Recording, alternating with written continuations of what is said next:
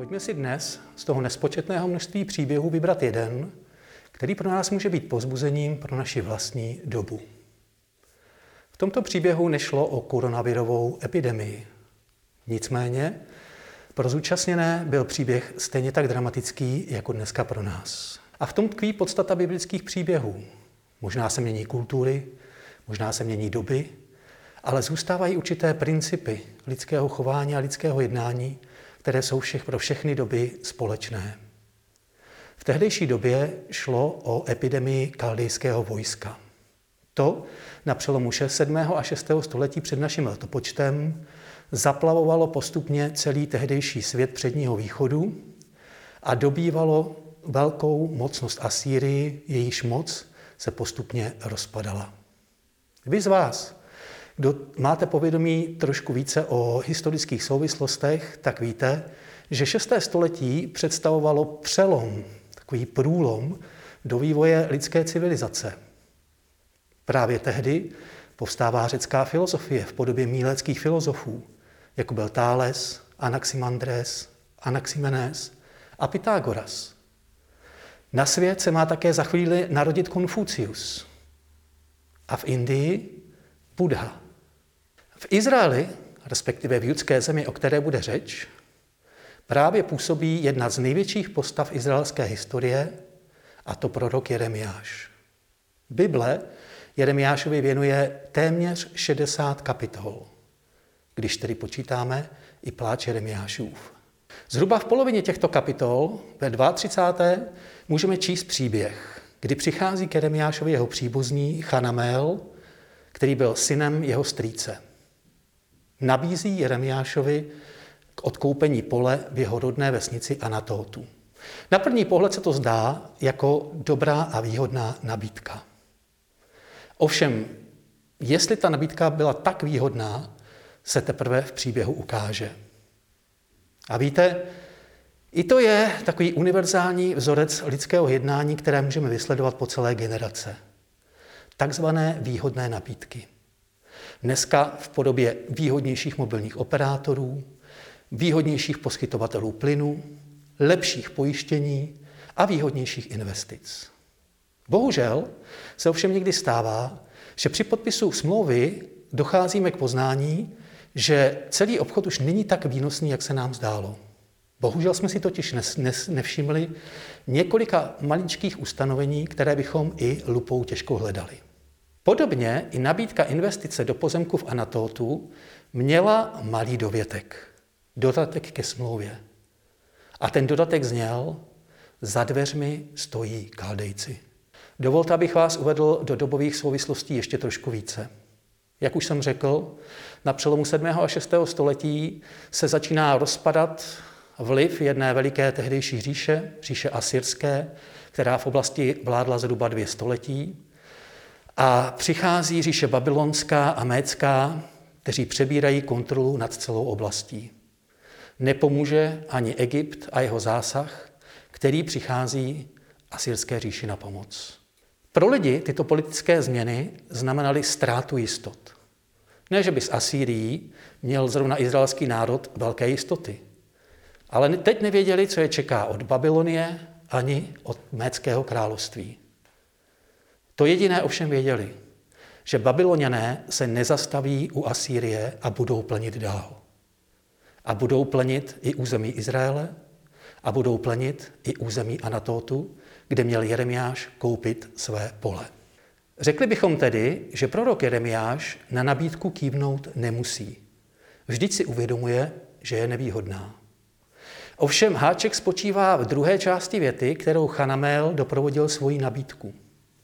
Kup si mé pole v Anatótu, protože na to máš výkupní právo. Víte, právo je dobrá věc, jenom do okamžiku ovšem, než se změní v povinnost. Starý zákon izraelský v Levitiku 25 říkal, že lidé na tehdejším území nemohou prodávat svoji půdu jen tak. Existovalo něco jako zpětné výkupní právo.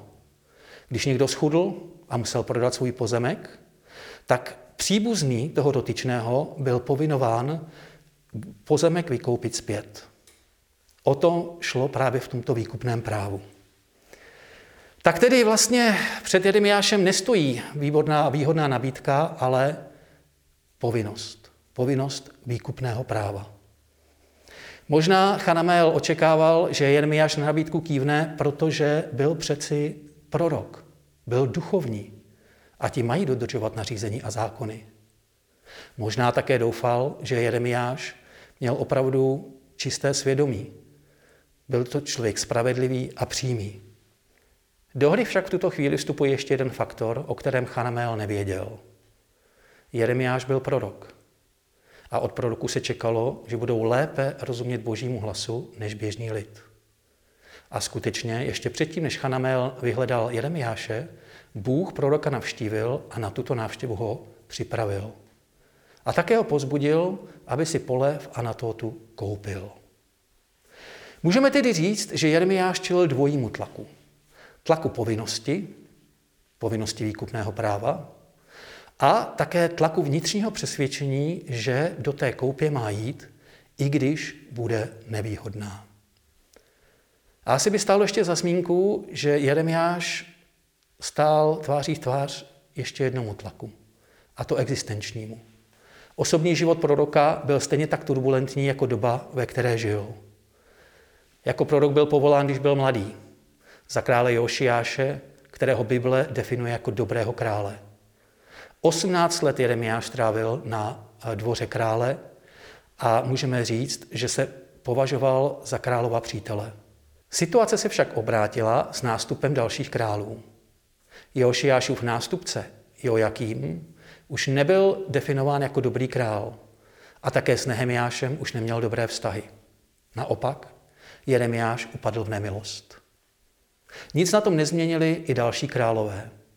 A v situaci, kdy Chanamel přichází za Jeremiášem, se Jeremiáš nachází na královském dvoře, ale nikoli jako člen privilegované vrstvy, ale jako vězeň. Je tam v domácím vězení za krále Sitkiáše. Jeremiášova situace tedy vypadá následovně.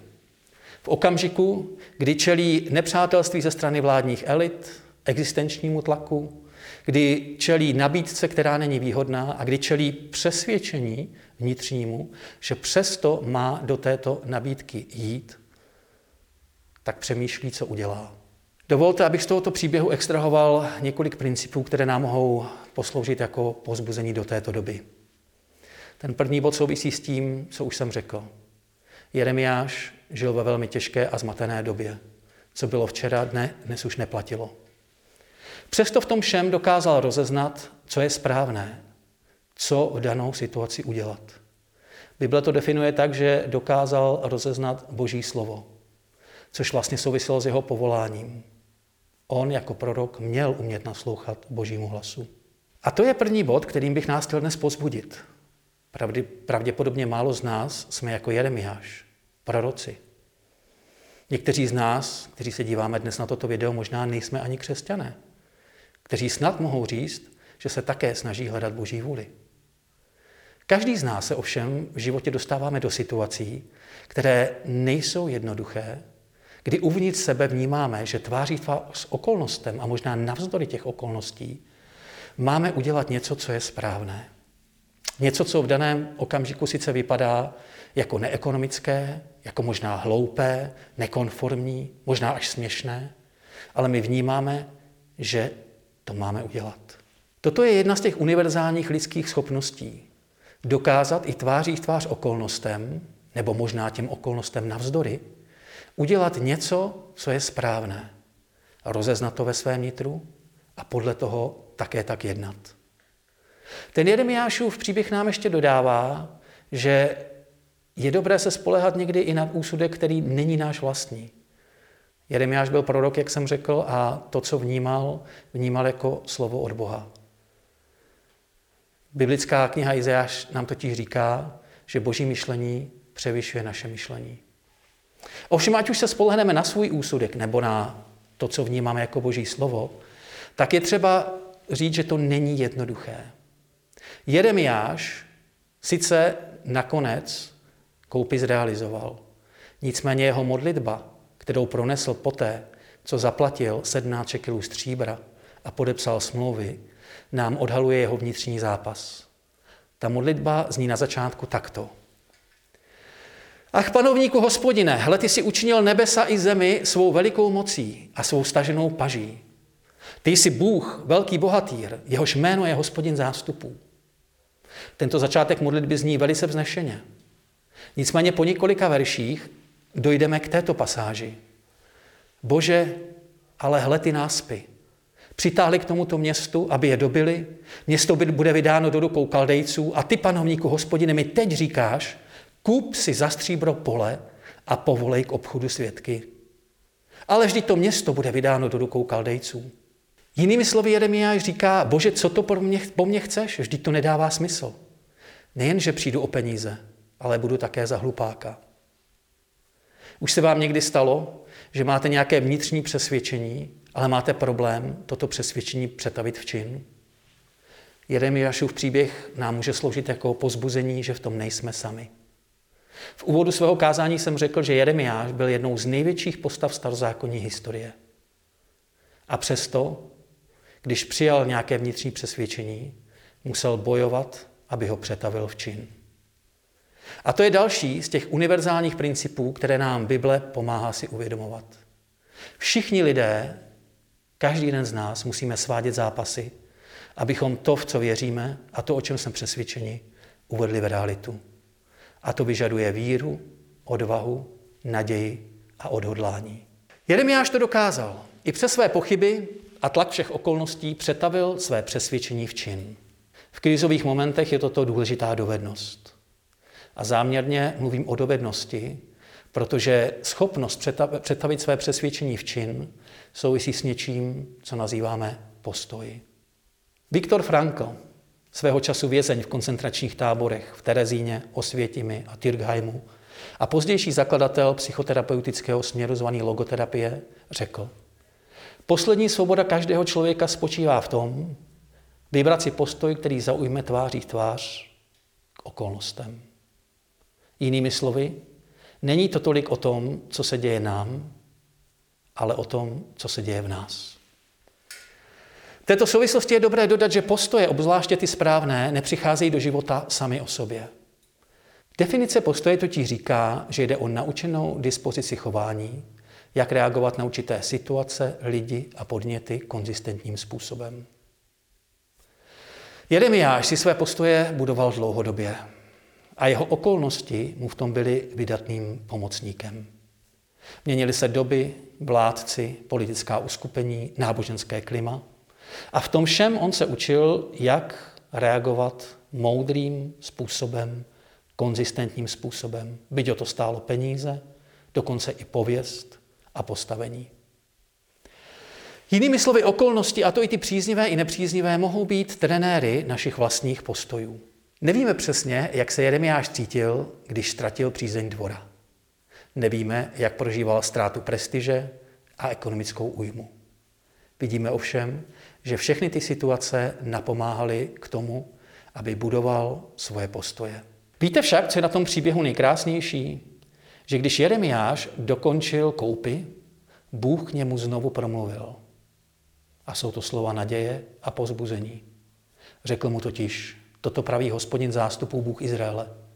Opět se v této zemi budou kupovat domy, pole a vinice. Jinými slovy, investice Jeremiáši, kterou si udělal a která se zdá úplně hloupá, nakonec přinese svůj výnos. A nejenom to. Nejde o to jenom, že ta investice není marná, ale tato investice se stává znamením lepší budoucnosti.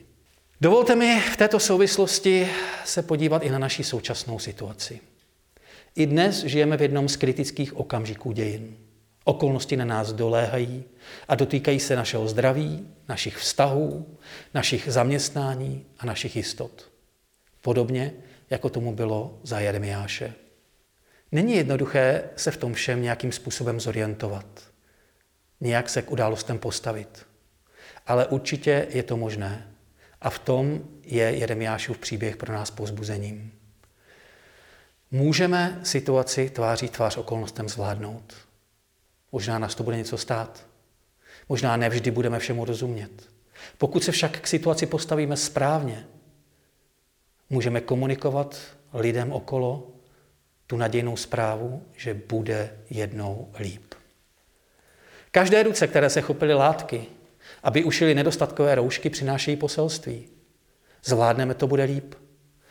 Každý nápad, který v této nelehké době pomáhá zachránit nějakou firmu, nějaký biznis, nějaký obchod nebo zdraví člověka, se stává světlem pro budoucnost. A komunikuje poselství, že jednou se zase svět vrátí do běžných kolejí.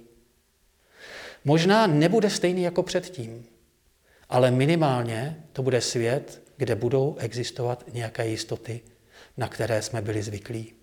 Já osobně také věřím, že Bůh je v tomto zápase na naší straně. Pokud ho známe a pokud ho hledáme, můžeme z Jeremiášova příběhu čerpat naději. Naději, že se dočkáme pomoci, že se dočkáme vedení, inspirace, slova, které nás provede tímto obdobím a těmito situacemi. Jeremiášův příklad nám ukazuje, že i tak pravděpodobně to nebude jednoduché. Ale pokud svá přesvědčení přetavíme v činy, staneme se světlem pro naše okolí. Přeji nám všem, aby se nám to v co největší míře dařilo.